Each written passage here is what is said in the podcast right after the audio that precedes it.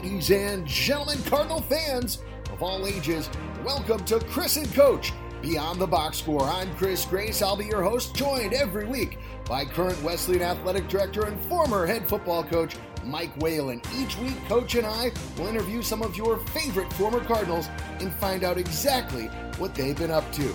Without further ado, it's time to check in with the coach, Mike Whalen. Once again, it's another week. It's another edition of Chris and Coach Beyond the Box Score, your only official Wesleyan Athletics podcast. As always, Coach Mike Whalen joins me. And as always, we've got the man behind the scenes, Mike O'Brien, is with us. We'll hear from him in just a second. But, Coach, another great episode tonight. As, you know, I don't even know what to say. I mean, for a Jets fan to get to interview the man genius, it doesn't get much better than that for me. No, it's, it's uh, we're very fortunate that uh, Eric's been able to make some time for us, and excited to do this uh, this interview so we can, uh, you know, hear, you know, all the football side and the broadcasting side. And obviously, man of many talents, brings a, brings a lot to the table. So excited to uh, spend some time with Eric. Yeah, and, and to be able to interview Eric Mangini, you know, for me is is obviously extra cool. But, you know, we're talking about a guy that's achieved all this and is still younger than fifty years old. So, you know, there's a lot more to come from Eric Mangini, but we're going to talk about everything he's done up until this point. We've got some great stories coming up. We're going to talk about him growing up in Hartford. We're going to talk about how he ended up at Wesleyan. We're going to talk about, you know, how he ended up as a head coach in the N F L at thirty-five years old, which is just absolutely bonkers. But before we do that, we've got to talk to our main man, the producer, Mike O'Brien. Tell everybody how they can be a part of our podcast. Yeah, Chris. So we always want to encourage our fans to follow us on social media. We're on Facebook, Instagram, and Twitter. Uh, we would love to hear from our fans. We want to hear some feedback, any suggestions on how we can make the podcast better. Um, and you could email us at athletics at wesleyan dot e d u. Don't forget, when you go on the Apple Podcast, make sure that you subscribe and make sure that you leave us a little review, because uh, we need all the feedback we could possibly get. But, Coach, that's enough behind-the-scenes stuff. For now, it's time to check in with the man who, last time I checked, he uh, holds the Wesleyan career sacks record. He also former A F C Coach of the Year, three-time Super Bowl champion as an assistant coach. He's got a lot to talk about, and we're going to not waste any more of your time. Here he is, Eric Mangini. Ladies and gentlemen, it is that time. Chris and Coach Beyond the Box Score.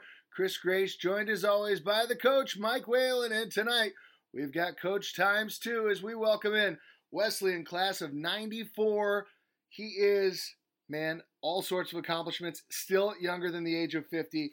two thousand six A F C Coach of the Year, three-time Super Bowl winner as an assistant coach. And by the way, he coached my J E T S, Jets, Jets, Jets. That's right, Eric Mangini. Oh, and by the way, the all-time Cardinal sack leader as a nose tackle. Got to throw that in. Nice enough to join us tonight on Chris and Coach. Eric, welcome to our podcast. It's it's good to be here. I, I wasn't sure if those that record still stood or not. I I, I, I was going to ask Mike off the air. If it doesn't, it does tonight. It, if it doesn't, it does tonight, Eric, because we're rolling with the information that that All we're right, presenting. Okay, I'm I'm good with that. So, Coach is with us. We got a producer, Mike O'Brien, with us. Eric Mangini, nice enough to give us some time.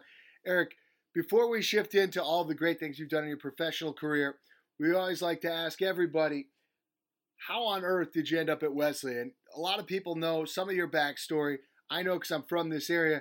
You went to public high school in Hartford, Connecticut. Not a ton of guys that went to Buckley High School end up at a school like Wesleyan. So tell us kind of how you ended up in Middletown, and, and we'll, and we'll kind of take it from there.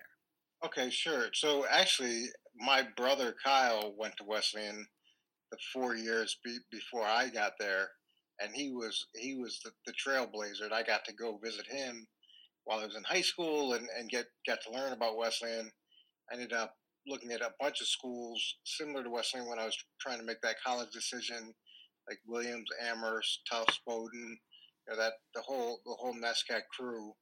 Um, but I had such an amazing experience when I was visiting Kyle, and I got to see the things that the way that it had impacted him, and, and that's that was my thought process. Plus, I, I love the campus. I love the fact that it was far enough away from my house in Hartford, where it was away, but it was close enough to where if I wanted to go back home, I could. So it, it checked a, a lot of boxes, you know, from that perspective. So, Eric, um, you know, in terms of, uh, you know, thinking about your four years at West, you know, I know you you obviously football was your focal point, but also did some wrestling as well. Um, talk to us a little bit about, you know, the the experience of, of being a student athlete at West and, you know, how that impacted, you know, your your your post Wesleyan career. Yeah, I I loved my my student athlete experience at Wesleyan, and when I when I look back at it now, I've, I've got a junior in college or a junior in high school. My my oldest freshman in high school, so we're actually starting to talk about colleges, and then this year actually we're talking about a lot with, with the junior and trying to understand what was what is important to him. And and for me, I really loved football in high school, and I knew I wanted to play it in college, and I knew I wanted to be able to play it at a high level, but I didn't want it to to absorb every aspect of my life. I, I realized that I probably wasn't going to be playing professional football, and I had some limitations there. So I wanted to get the greatest possible athletic experience combined with the, the greatest possible academic experience. And to me, that's what, what Wesleyan represented and, and still represents, where where you can go and, and compete at a, at a high level, have just as rewarding experience as you would if you're playing up levels, but also be able to make your primary focus academics. And, and uh, I, I felt like, like I had that balance there. So, Eric, you know, a lot of people know that, you know, you were a head coach in the N F L, but a lot of people don't know that at Wesleyan, you had a heck of a football career as a nose tackle. Okay, and looking at you now, you're nowhere near probably your playing weight. I mean, I could tell that just by looking at you on Zoom. I'm unfortunately more than my playing weight. Oh, no way, man, no way. Don't sell, don't, don't, don't sell yourself short. Don't sell yourself short. Don't sell yourself short. I wish that was my playing weight. But here's what's so interesting to me, and I saw that when I was researching today, I, I honestly didn't know that you had – I knew you played at Wesleyan. I didn't know you played nose tackle. There are almost no head football coaches that play defensive tackle. Most defensive tackles – are kind of see ball, hit ball, tackle ball. And so where did that kind of come from, the analytical side, the the you know, the coaching side of things come from well, from someone who, who lined up basically over the center and whose job was to kind of disrupt things and, and just, it, you know, it's a pretty simplistic position. It's more complicated than I'm making it seem, but uh, you you just don't see many head coaches that are former nose tackles. So how do you, how do you explain kind of that evolution? Well, he, here's my thought process. So I, when I got to Wesleyan, I, I there were um, how many linebackers? There were like twelve linebackers and five defensive linemen. So I wanted to play right away, and I just did the math, and I figured, okay, so three of those guys are, are gonna gonna start at, at least maybe four. I, I can't remember if we the first year we were three four four three, and and there weren't very many people ahead of me. So if I got down to that group, I had a much better opportunity to, to start and play right away, and, and that's what I did. I actually raised my hand, said I'd, I'd like to go play defensive line, and then got down there and, and fortunately had an opportunity to play really early. And after I started playing, you know, I wasn't I wasn't very big initially. I was two oh five is what I played at freshman year uh, at nose tackle, and um, just was able to, to win with speed, which which helped. Speed, wow. Which, which anybody who knows me would say, you winning with speed at anything is a pretty ridiculous comment, but you know, and then I, it, that was one position I could win with speed. And then after, Eric, if I'm if I'm correct on this, I, you know, when you graduated, did you didn't you have an opportunity to, to go overseas and actually coach and p- continue playing? Yeah. So what happened for me, Mike, is my junior year in college, I went to um, to Melbourne, Australia. Kyle, my brother, was there as an investment banker, and I did a semester abroad. And so when I got there, he was working all the time. I didn't know anybody. School wasn't starting for another month. And this, this girl that he worked with was at a sporting goods store, and this guy, Stan Long, was hitting on her and told her how he coached American football in Australia. She went back to the office, mentioned it to Kyle. Kyle mentioned it to me. And I went the next day to this sporting goods store and met with Stan Long and said, look, I'm here for a month. I'd love to help you coach this team or, or volunteer in some way. So he, he said, okay, come the next day. We got on this bus went out to this to this uh, this paddock, and we were coaching the Q Colts, which was, you know, it was American college football rules with all Australian players. Um, and it took about five minutes to realize that Stan Long didn't know anything about football. And this was before the internet, so you couldn't back check. No, nobody was Googling Stan Long. And, and, you know, he looked like he played football. He sounded like he played football. But we're doing calisthenics for forty-five minutes, and there's nothing else going on. And so this team had actually been successful in this league. They realized Stan was not who Stan pretended to be, and they, they fired Stan. And they said, Eric, would you coach this team? I said, I coach this team? I, I can't coach this team. I've never. And they're like, look, just just help us out. Just help us out. So I said, okay, I'll help you out. So my head coach at the time, Frank Hauser, I called him up, and he would fax me stuff out from Wesleyan that I would study and then implement the, the next day.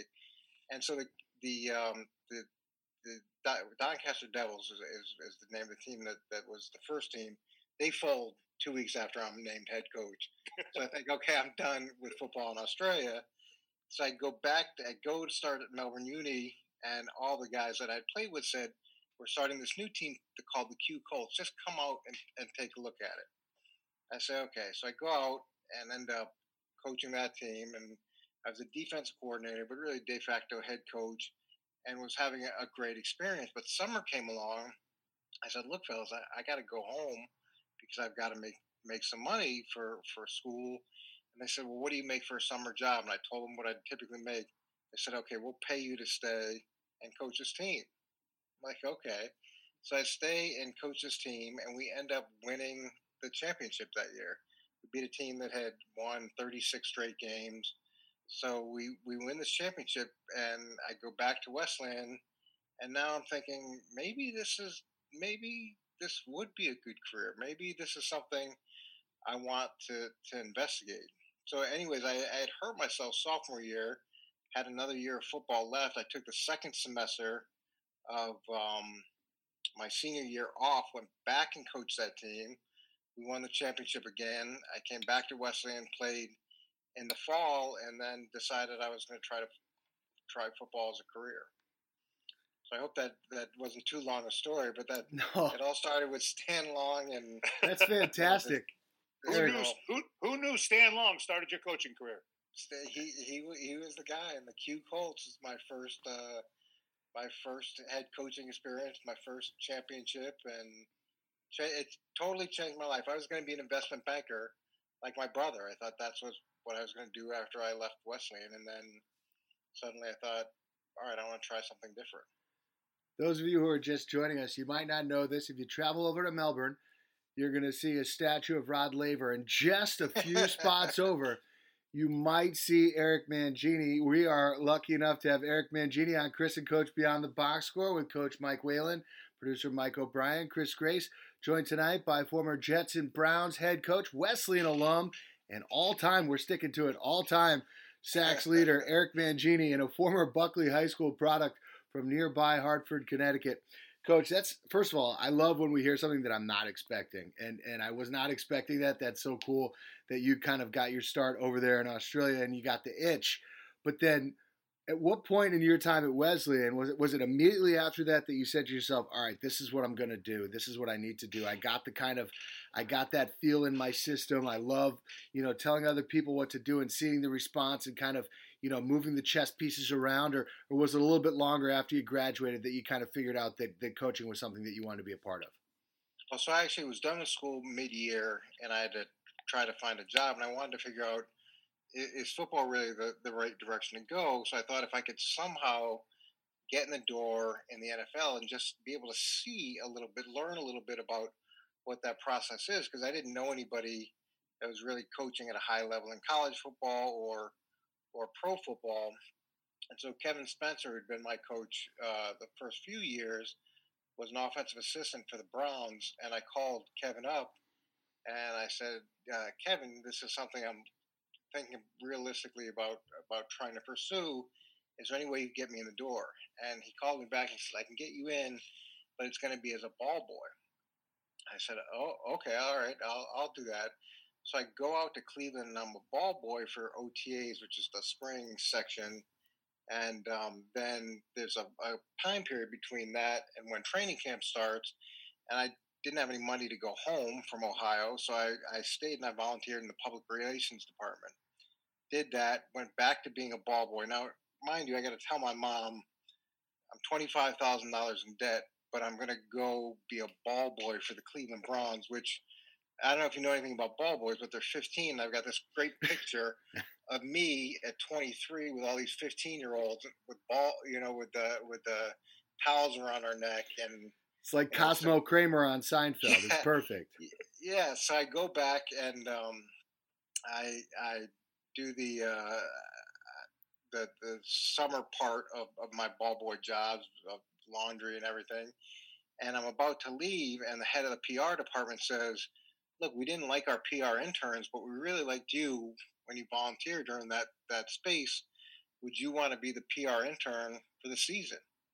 And I said, yeah, I'll be the public relations intern for the season. So that's how I got to stay through that first year. I got in as a ball boy and became a P R intern. And then while I was a P R intern, I was there all the time because, first of all, I didn't have anywhere to go. And I wanted to be in the building and see as much as I could. And this was before the internet, again, was was as prevalent as it is. And so Bill uh, Belichick at night, when he had extra overflow research projects, would come down to the, the P R workroom and say, hey, Eric, can you look at this? Or, hey, Eric, can you research this?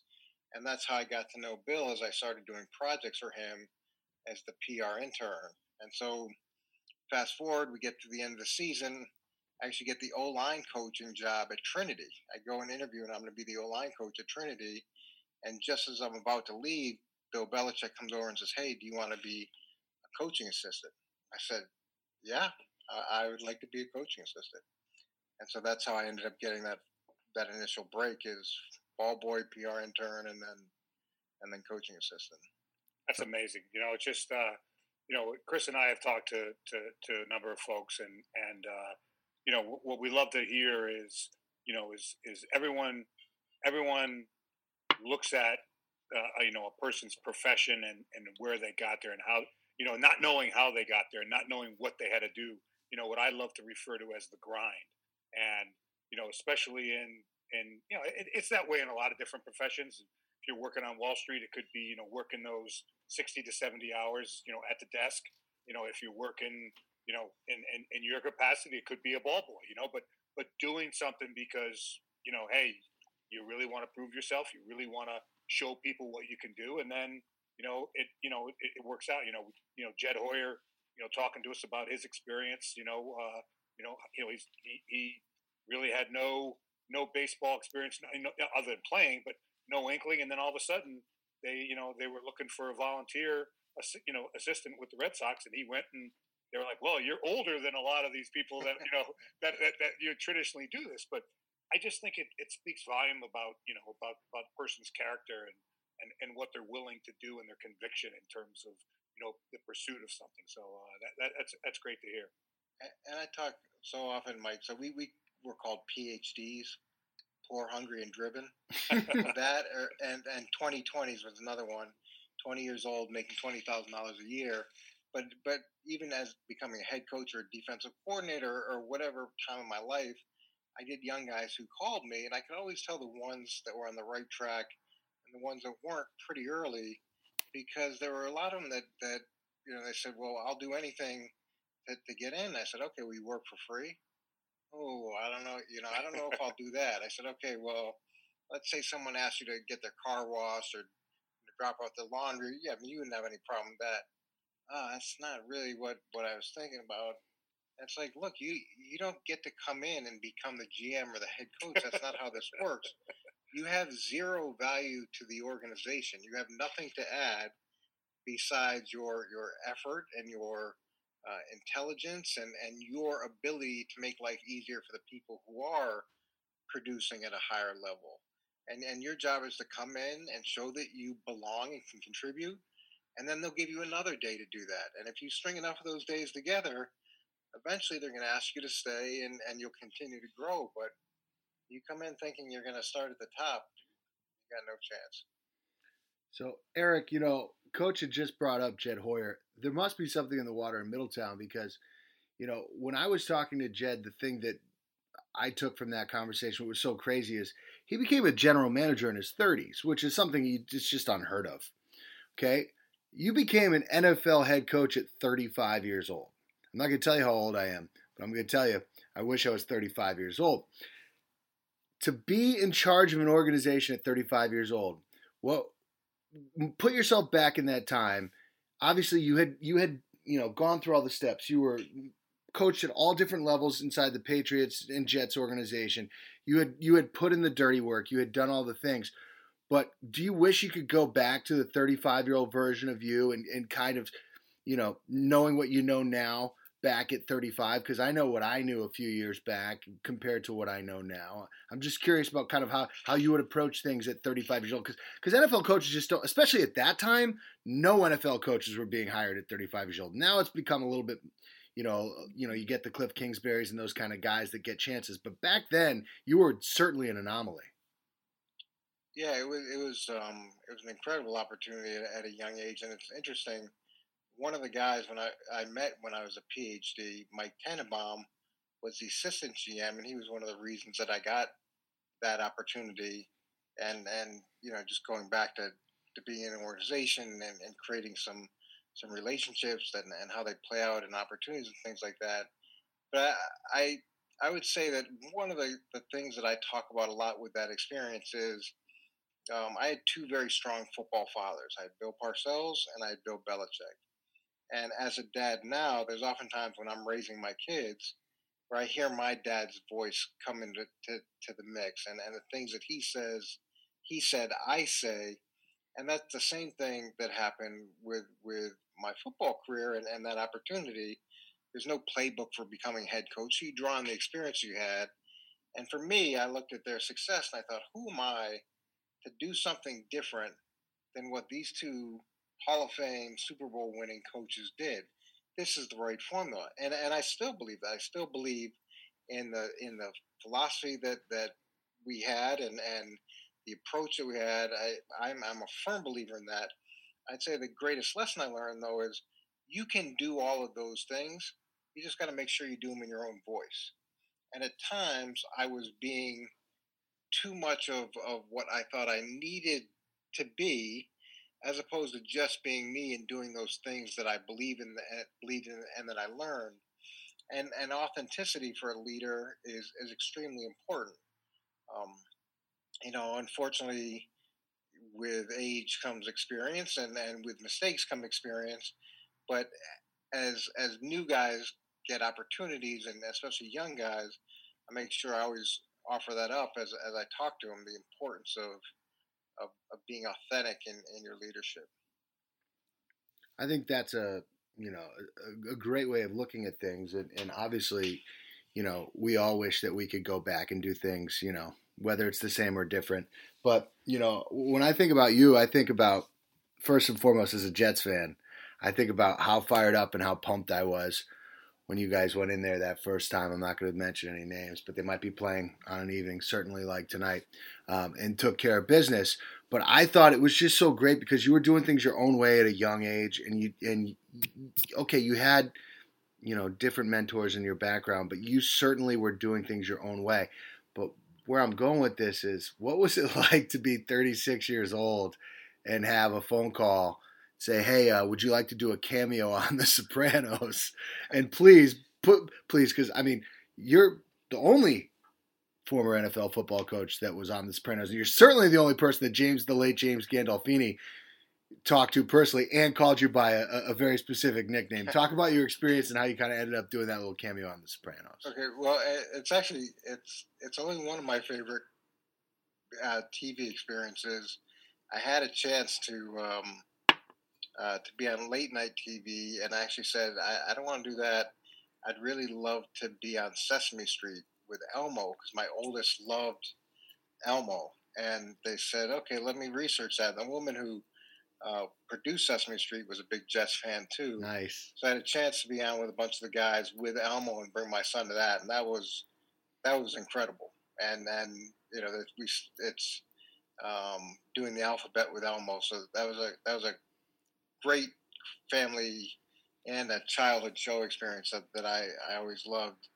But with The Sopranos, I love the show, watched it in New England, and then I'm on a bus. It's in the off season, and actually coming back from the Golden Gloves, we'd just been to Madison Square Garden. We're watching the Golden Gloves with Teddy Atlas, and, and a group of us, players and coaches, had gone to it, and I'm on the bus, and I get this call, and I forget who the, the person's name said, look, um, I'm so-and-so from The Sopranos. Would you like to be on the show? I'm like, shut up. Who is this? Like, who? Come on. Like, who gave you – who? I just thought it was one of my friends or somebody. And I said, no, no, no, no. We This is so-and-so from The Sopranos. We'd love for you to be on, um, you know, and would you be interested? And I said, yeah, of course I would be interested. And um, so – it was real. We went down there. James Gandolfini was a, a diehard Jets fan. I don't know if you knew that. He used to actually have seats right by our, our box and come into the box um, at times. Really wonderful guy. And so I get there, and it's it takes eight hours to shoot that scene. And it was really, it was like a role I was born to play. I'm eating in a restaurant with no talking part. I mean, it was, it was, it was made for me. Um, So, but he, James comes over and he says, you know, in the script, we're supposed to be friends, but we, we can't be friends. I'm like, what does it matter if we're friends? He said, because people take this show very seriously. I'm like, come on, it's T V. And he said, Eric, I'm telling you, we don't want to position it this way. I'm like, okay, no problem.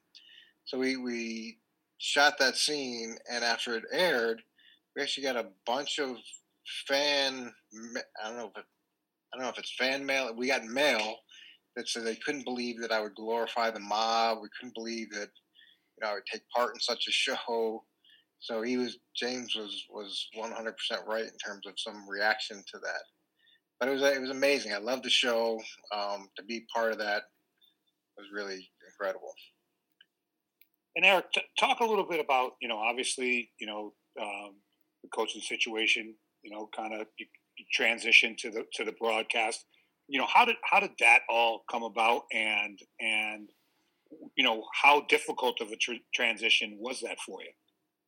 Well, it's interesting. So after I, I left the Browns, I was uh, right about forty. I think it was about ten years ago, and I wanted to. I'd been in the league at that point almost twenty years.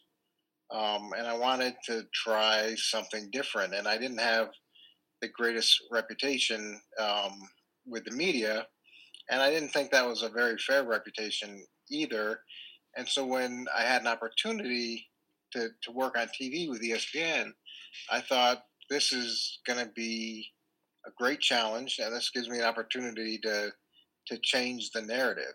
And, and I, I grew up watching E S P N. I, I like the idea of trying something different, like the idea of getting out of my comfort zone.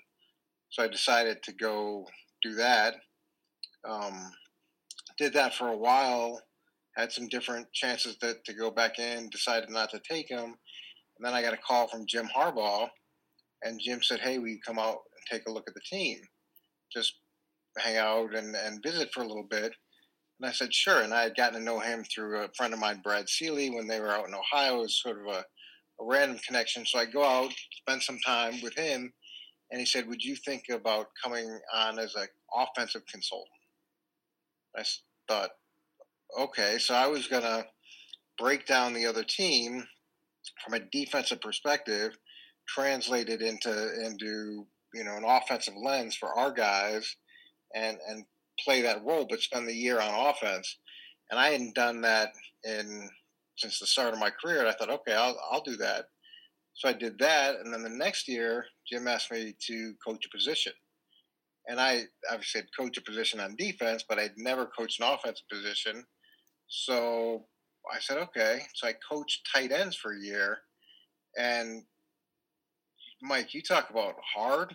I mean, it, hard just from a writing standpoint. When you when you draw plays one way for twenty years and suddenly have to flip it, it seems like it might be an easy thing. It's not easy at all. Yeah. And then you get confused midway through, which, you know, am I drawing this offensively, defensively? I mean, they, I was challenged a lot of different ways.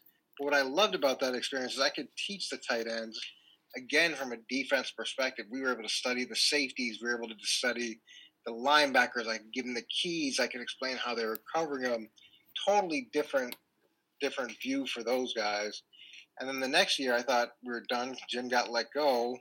And then Jim Tomsula got the job. I was actually back in Ohio. I had stayed in my apartment. I was back in Ohio when Jim Tomsula asked me to come back and, and coach back on defense again um, as as the defensive coordinator. So that was a kind of – and I didn't know if I didn't know if I was ready to get back in right away. I was enjoying E S P N, but the chance to go back in on offense was, was really interesting.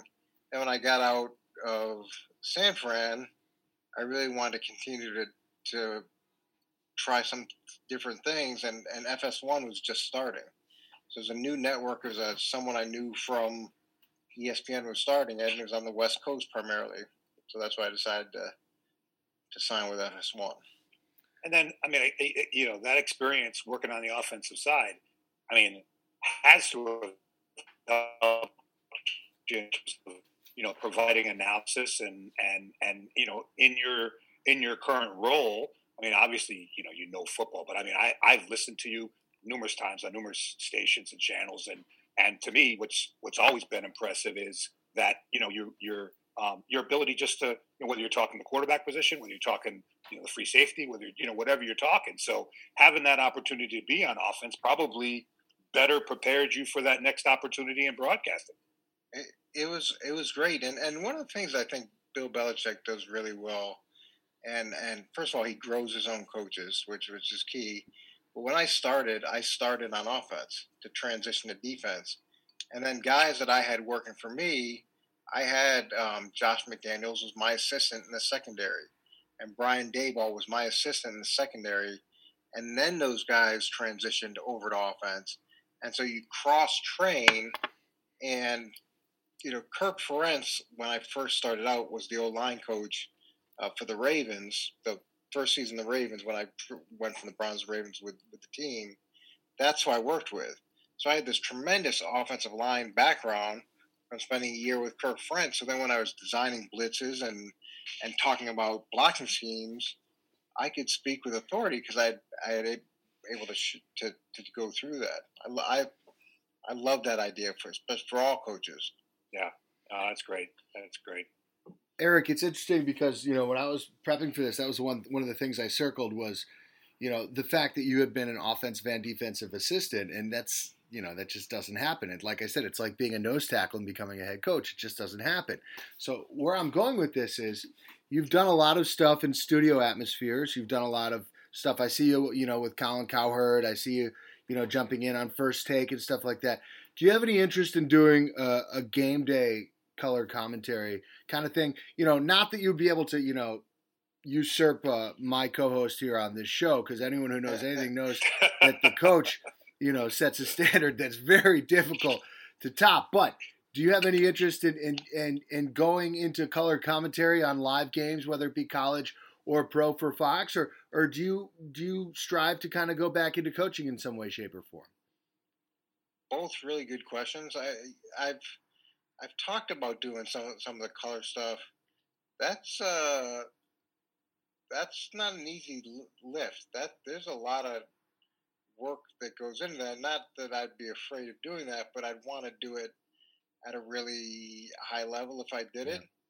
Um, I think I'd have to take a lot of reps To, to get good at it. I see some guys who uh, call games and are naturals, and it's um, it's kind of like watching a really good golfer.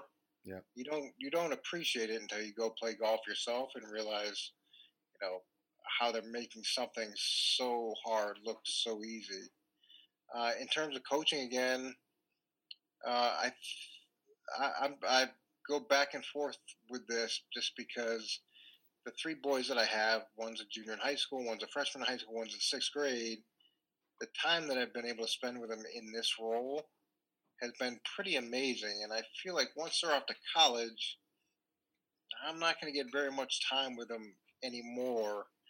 Um, so I actually feel lucky that I had so much experience at a, at a young age, and then have had this opportunity now where the boys are where they are. Now, I'm sure there's plenty of times where they wish I was out of the house more and back to my, you know, coaching lifestyle when they get tired of hearing me talk or coach them.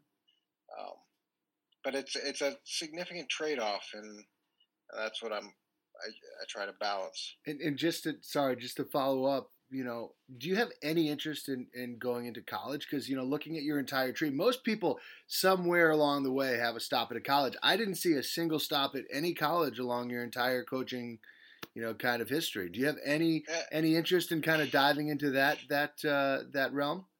Uh, yeah, you know, I, I I've looked at college different times. You know, the concern is that I've never been in college from a from a hiring standpoint. When I've talked to people, is whether or not I'd be able to recruit.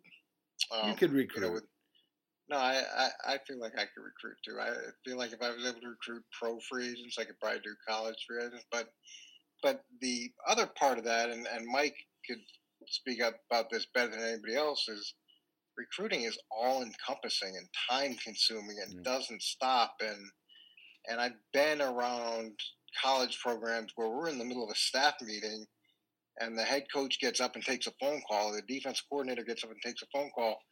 There's no missed calls in that world. Right. And and to some degree, I would think that that's actually harder and more demanding than a pro schedule where, you know, once you got them, you got them.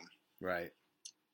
I mean, Mike, you can – recruiting part is rough, I mean, right? and, and, and, you know, for me – you know, one of the biggest things was when I kind of knew it was time for me to move on was when the whole social media, you know, explosion took place. And, you know, now whether it's Twitter, or, you know, or, you know, any of that stuff, Instagram or, you know, that stuff became the prevalent way to, to communicate. Like you, you literally, you send a, a high school kid today an email and they open it two weeks from now, you know, like it's, it, it's, it's just gone. Like it's just gone. So, Uh, you know, but you're right. No, it's it's uh, recruiting never stops. Our even at the Division three level, our most successful coaches are obviously dynamic recruiters. They they do it three hundred sixty-five days a year. You know, I still one of you know one of probably the best players I ever recruited to Williams. You know, he he came up to Williams and it was Easter Sunday, and my family was all up in Williamstown, and I just said, yeah. I'd go in the office for an hour and a half to meet with this kid. And you know, I literally left, you know, the family dinner on Easter Sunday to go do this recruiting pitch to this kid. And, and to this day, this kid was a great player and, you know, several year all conference defensive lineman. Um, and to this day, he, he basically says, when I walked out of that meeting with you and I knew that you left the family dinner to come meet with me, that was the decision that I made. You know, I wanted to come play for you. It's, you know, it's just, it's that kind of, you know, interaction. It's that kind of relationship, that rapport that you have to, you know, you have, because again, you know, people on the outside will always say, oh, well, they're making the decision because of the school and, you know, that type of thing. And at our level, I think probably happens a little bit more, but I also feel that, um, you know, that relationship, that, that, that um, ability to connect, you know, with the kids is, is a huge factor. And if you're you're a mom or dad, you want to know that your son is their daughter is going to go to some place where people care about them, and right.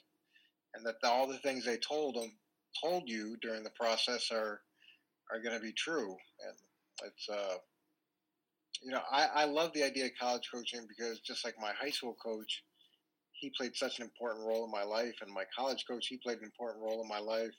So when you get to pro football, you know, it's it's much more business and less relationships. You don't have that, that same connection. There's connections, just not as deep, I don't think. Yeah. And and so while we're on this topic, Eric, um, you know, obviously, you know, your parents, I know, you know, uh, you, you were, you know, really important people in your life, and, and uh, obviously your high school coach. And um, just talk us a little bit about, Uh, you know, the foundation and, you know, how the whole idea of, you know, starting the camp at Buckley High School, and, you know, uh, you know, the Wesleyan guys, myself, I've worked it many times, and I've just been amazed at, you know, what a, incredible operation it is to, you know, to have, you know, you know, you know, I know you had thousands of kids at, you know, certain times that would come in from all over the state and even outside the state to, for a day of free clinics with pro coaches, high school coaches. So just tell our listeners a little about that whole, how that whole, you know, thing started. Yeah, so like I said, my brother and I both went to to Wesleyan, and the school that we went to was an inner city school, and it had all the same inner city problems that that that um, that you hear about. Whether it's uh, my the captain of the wrestling team used to bring his son to practice, and um, the president of the student body graduated pregnant, and there was there was poverty, and there there were challenges, and there and Um, I saw a lot of really good kids make bad decisions, and, and a lot of those decisions were probably related to the fact that they weren't surrounded by many very good opportunities. So something that Kyle and I talked about is if we ever had the oppor- uh, an opportunity to, to change that, we wanted to, and, and our foundation is based on creating opportunities for under-resourced kids, and it could be all different things. The football camp is one component of that. We do mini grants for, for teachers. We do scholarships, uh, computer scholarships for seniors entering into, into college. And the idea is, how can we allow those kids that we went to school with, how can we create some more opportunities for them to make good decisions? And um, and that's our that's our driving our driving statement. Unfortunately, for the last year, because of COVID, we didn't have the camp. Not sure it's going to happen again. Mike, you've been so generous over the years in terms of, of your participation, and, and it means a lot. These kids, well, you know, we have, we have a broad range of kids that, that come in from all over the state and actually multiple states. But for some of these kids to be able to spend time with, with someone like, like Mike, and then and the chance that maybe they're going to get seen by Wesleyan or one of the other colleges that are there, and, and maybe have an opportunity to be recruited because of that. I mean, even that, that component of it is uh, is an opportunity that, that they may not have had otherwise. And then, you, I mean, talk about some of the kids from the state that came through your camp, ended up being in the N F L, right? Much of, you know, there's a couple of kids that that uh, that came to your camp and then went on to be N F L players, right? Yeah, we, we we've had uh, quite a few guys who. And and it's um, my brother-in-law, Harry Bellucci, who's part of the foundation, and was actually one of my high school coaches, and, and met my sister from through playing uh, or through me playing football for him. Um, but he's, you know, he, he's had multiple guys, you know, on the Steelers practice squad. He's had um, uh, another player, a lot of guys who, who went to Temple. He's put a lot of guys in, in different um, – private schools from, from his school, and then created college opportunities. Um, I, I forget the number. I think we're at, uh, God, I, I can't remember how many thousand kids have gone through the, the camp at this point. We're, we're, we're quickly approaching twenty years when we, when we start getting back on track. And um, some of the kids from our original camp, their kids are now, are now coming to the camp, which, a little scary. It goes quick, yeah, doesn't it, Mike? Yeah, that's that's unbelievable. It's unbelievable. And and you know, uh, I, I just remember, you know, you you you, you would always kind of uh, it was, you know, a full day. Get there, and there's morning session, and there's lunch, and and then there's the afternoon session, and you know, the breaks before um, you know, each opportunity to transition to the next whatever you're going to do. You know, having people that were, you know, either N F L players, N F L coaches, college coaches, having them, giving them the opportunity to talk to kids about making good decisions. And you know, I just thought it was incredibly impactful, you know, and, and that's, like you say, to have, for those, some of those kids to have, you know, that type of positive influence in their life, that might be the thing that, that changes the decision down the road that, you know, sets them on a, a better path. Yeah. And, and, and for them, some of the, one of my favorite speakers, and, and you've heard him speak, Mike, is Brian Cox, who's from East yeah. Saint Louis, and hard as nails, had a tough upbringing, and and he speaks in a way that's very relatable, very honest, and um, and very impactful, because uh, he's there. Nobody gets paid to come to the camp. Everybody volunteers their time. Everybody pays their own flights and hotels, and a lot of people um, spend significant amount of time traveling to it, and it's just to, to hear Brian talk about why it's important for him to be there and the people that helped him and allowed him to be successful, and how all the football stuff is great, but at the end of the day, that's not what's important. It's about, you know, doing the right thing, choosing the right friend group, getting the right group of mentors, and and making a bunch of good decisions when it's a lot easier to make ones that aren't very good. Right. And the and the dinner buffet at the end is pretty good as well. So we, you know, I, I appreciate a good dinner buffet. That's a coach. That's a heck of a segue, because Eric, before you know, typically what we do at the end of these shows, we put our guests through a gauntlet of questions about Wesleyan. But before I get there, I've got a couple of Hartford-based questions for you that maybe Mike doesn't know the answers to this, but I know you and I are going to be simpatico about this one. So here, here you go, Eric. Here's the question I have for you. What do you prefer, Giant Grinder or Moe's Midtown? Giant Grinder. I knew you were going there. Without a doubt. Okay. Favorite Hartford Whaler of all time? I mean, it's got to be Gordie Howe, isn't it? I mean, he's he's. How can it not be Gordie Howe? Yeah, it's a. It's what do you like? My favorite Whaler of all time is Pat Verbeek, but that's because you know we're we're about you know we're about ten years off, so it's a. You know, that might, might be a, yeah, might be that. It's a different age. Realm, you know, when you can walk into a shopping mall and end up going to a professional sporting event. People don't know what that was like. Uh, I brought a couple of times when I've been back in, in Hartford, I brought back some whaler gear, gear for my kids. They have no idea, A, A, that there were, the fact that there was a professional sports team in Hartford, people just can't come to terms with. And B, it is still the single greatest logo in the history of professional sports, bar none. Do you, do you remember what was the theme song? Brass or Bonanza, the... come on. ba, ba, ba, ba, ba, ba, ba, ba. I can. I'll, I'll edit it in afterwards for everyone, just in case they don't know. Just in case they don't know. So all right, all right. You passed. You passed the Harvard test. I knew you were going to go Giant Grinder, but I just had to throw it out there. Just well, in case. I went there so much more frequently. Yeah, that's that's fair. So, Coach, what we're going to do now, you know, this is our time. We got to do it. Eric, you've been so generous with your time, but we're going to put you through what we like to call the sixty-second gauntlet. Coach and I are going to alternate questions based on your Wesleyan experience.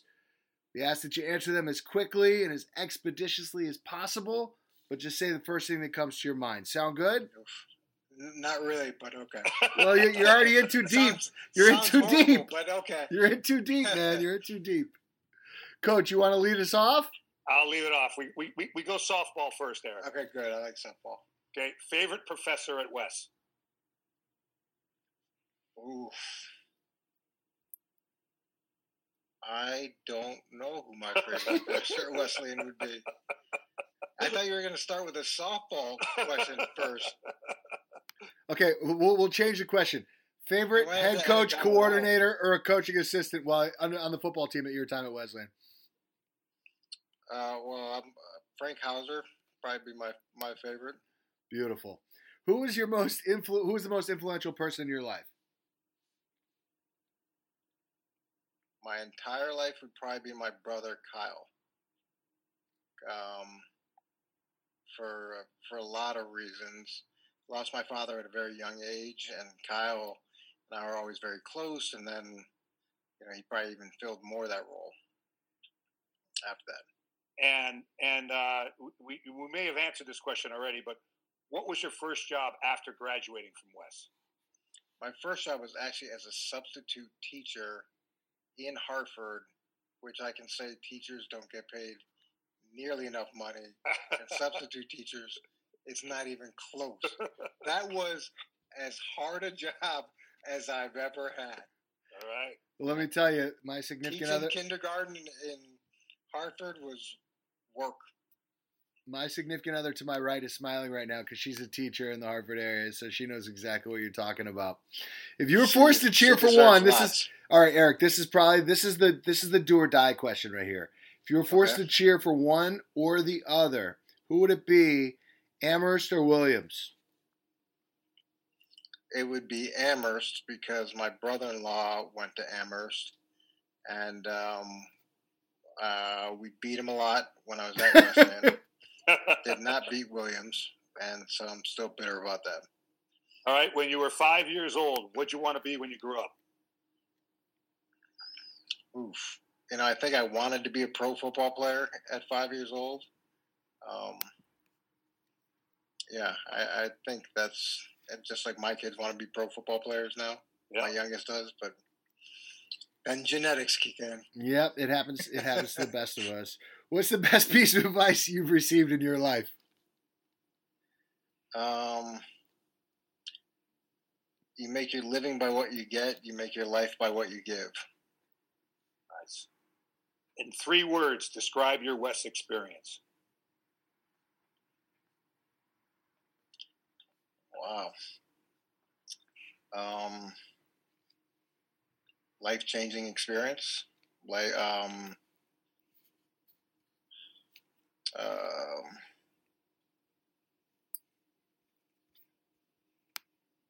yeah, that's the, that's three words. You got it. Life-changing experience. Yeah, I didn't want to use experience after he used experience. That's okay.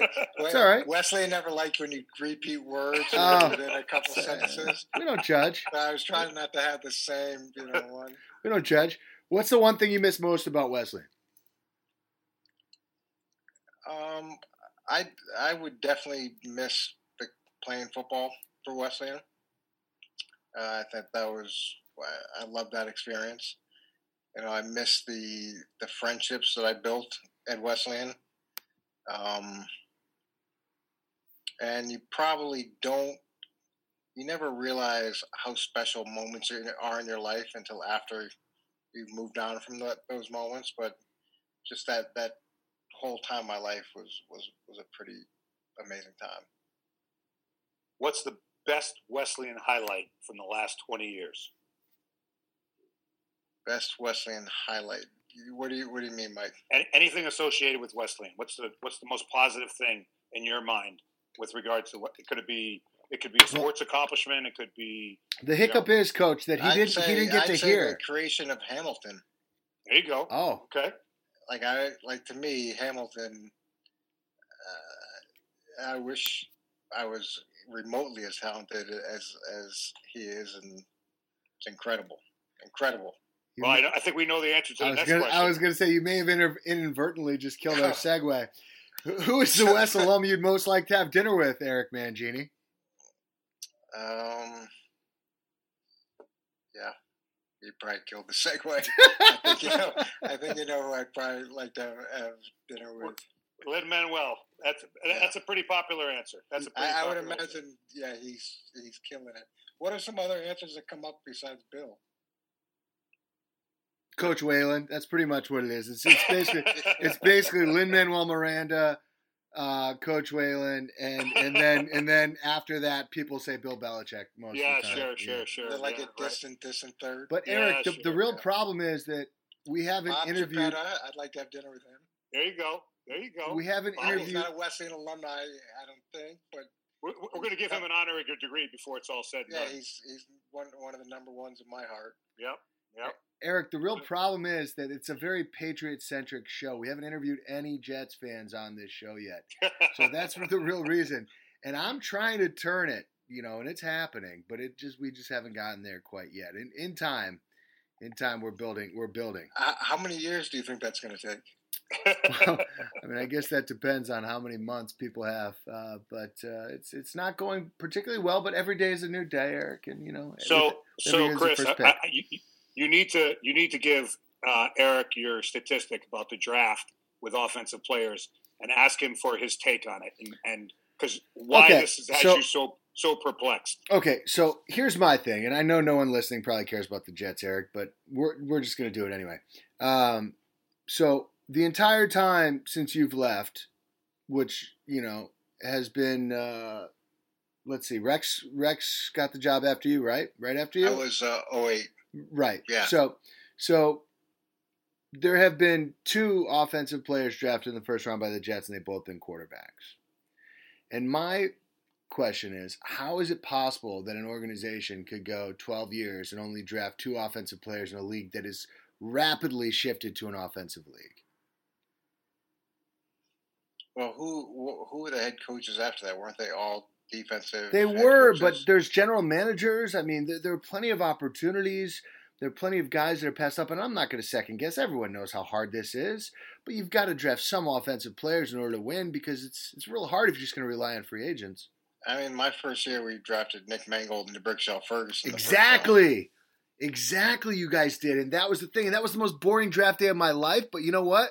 Three years later, I was like, that was the greatest draft of my life. They played because, for, what, twelve, twelve years each? Exactly, and that's what that I'm getting at. And it's, it's it's boring, but boring wins sometimes, you know, but I, I don't know. Leon Leon Washington was part of that draft. That's Brad right. Smith was part of that draft. That's right.